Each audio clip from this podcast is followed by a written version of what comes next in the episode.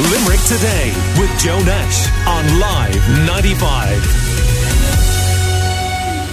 A lot of organisations making the effort to become more inclusive, and University of Limerick GAA are no different. They have launched the first ever GAA jersey to feature LGBTQ plus pride colours.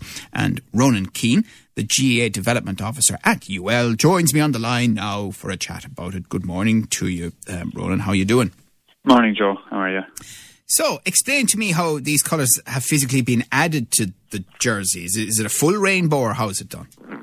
Yeah, it's a rainbow sleeve, so both our sleeves and the jersey and our new design will have the pride or the rainbow logo on them. And why did you decide now was the time to include the LGBTQ plus colours?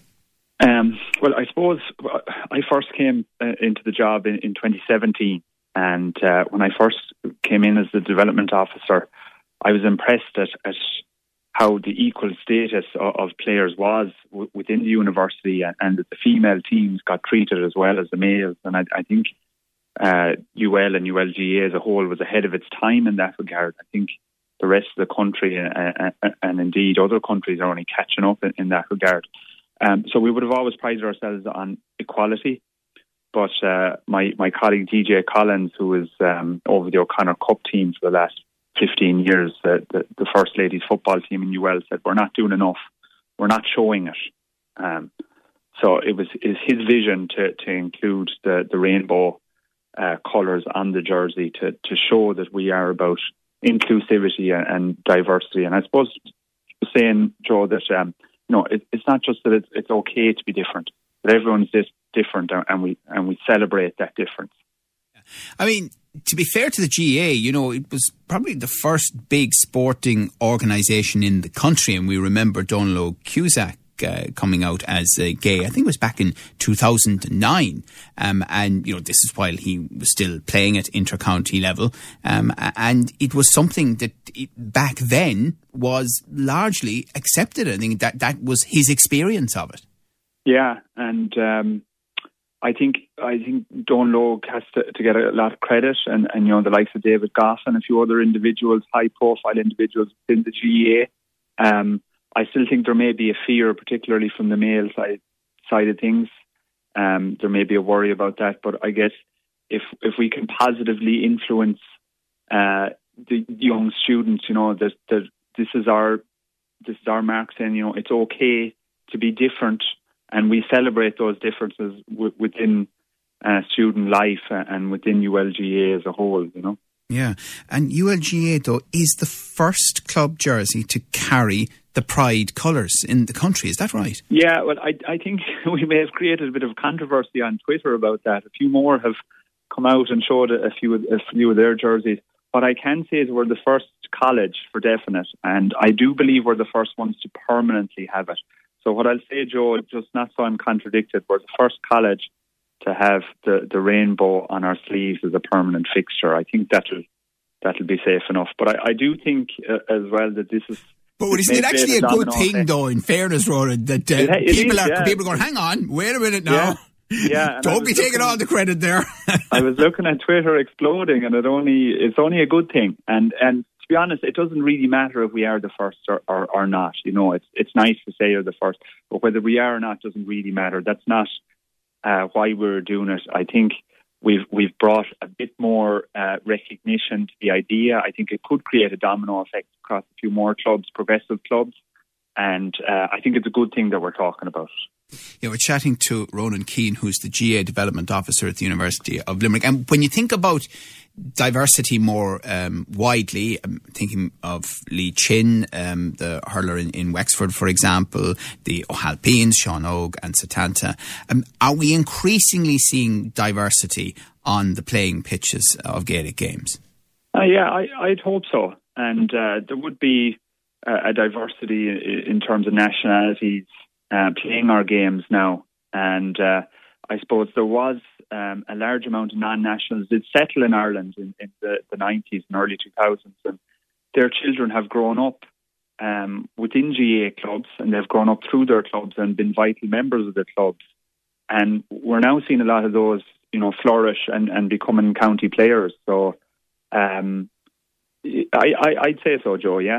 I think there is, and I think the GAA has always been a grassroots organisation in communities, and it's always been inclusive, you know, and prided itself on inclusivity.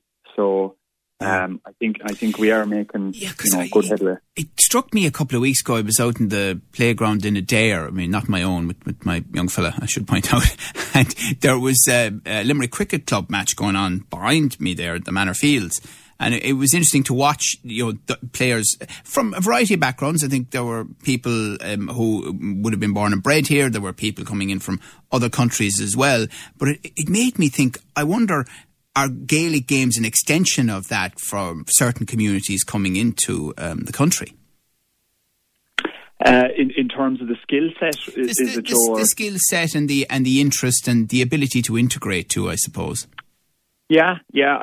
I think first of all that you know, young people should be physically active, and being part of a club is a huge thing. And I think rural Ireland in particular was hit very hard from recession.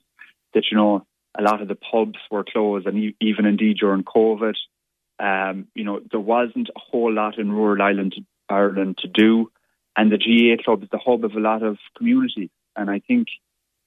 People who may not be blessed being the most talented have found that their local GAA club is a fantastic place to integrate and become involved in some aspect, you know. Even kind of secretaries or administrators. Or... Exactly, yeah. Some of the best administrators in the GAA haven't been the most celebrated of players, shall we say. Yes, yeah, that's very true. And speaking of that, I mean, there was quite a ceremony around this from ULGA's point of view. I know the president of the GAA was in attendance, wasn't he? And a former student of UL? Yeah. Larry McCarthy was alumnus of UL in the 70s, and he was indeed a player, an All-Ireland winner on the football team in the late 70s. And he was also a very important administrator with the club. So it was great to welcome him back to UL. And, you know, it was somewhat humble beginnings when he was there. And now we can welcome him back to a flourishing club with over 17 teams. So, yeah, it was a great honour to welcome the president of the GAA to UL, and indeed to have the president of UL herself, Kirsten May, in attendance. We got great support for the initiative, Joe. It was fantastic. And finally, I mean, with the sporting bedrock of the University of Limerick, and I know it very well, I'm often there at the weekends myself, using some of the facilities there, you presumably have a very strong player pool in hurling and maybe football as well. Some of the top intercounty players around the country end up on your teams, don't they? Yeah, we have a number of high-profile teams. Or high-profile players, excuse me. I suppose no one more high-profile than David Clifford at the moment. So he's in his second year of Masters in PE. So, you know, we've had numerous members of the All-Ireland winning Limerick team, you know, the Kyle Hayes, the Gearóid Hegarty, Tom Morrissey. I could list, you know, half the team now for you.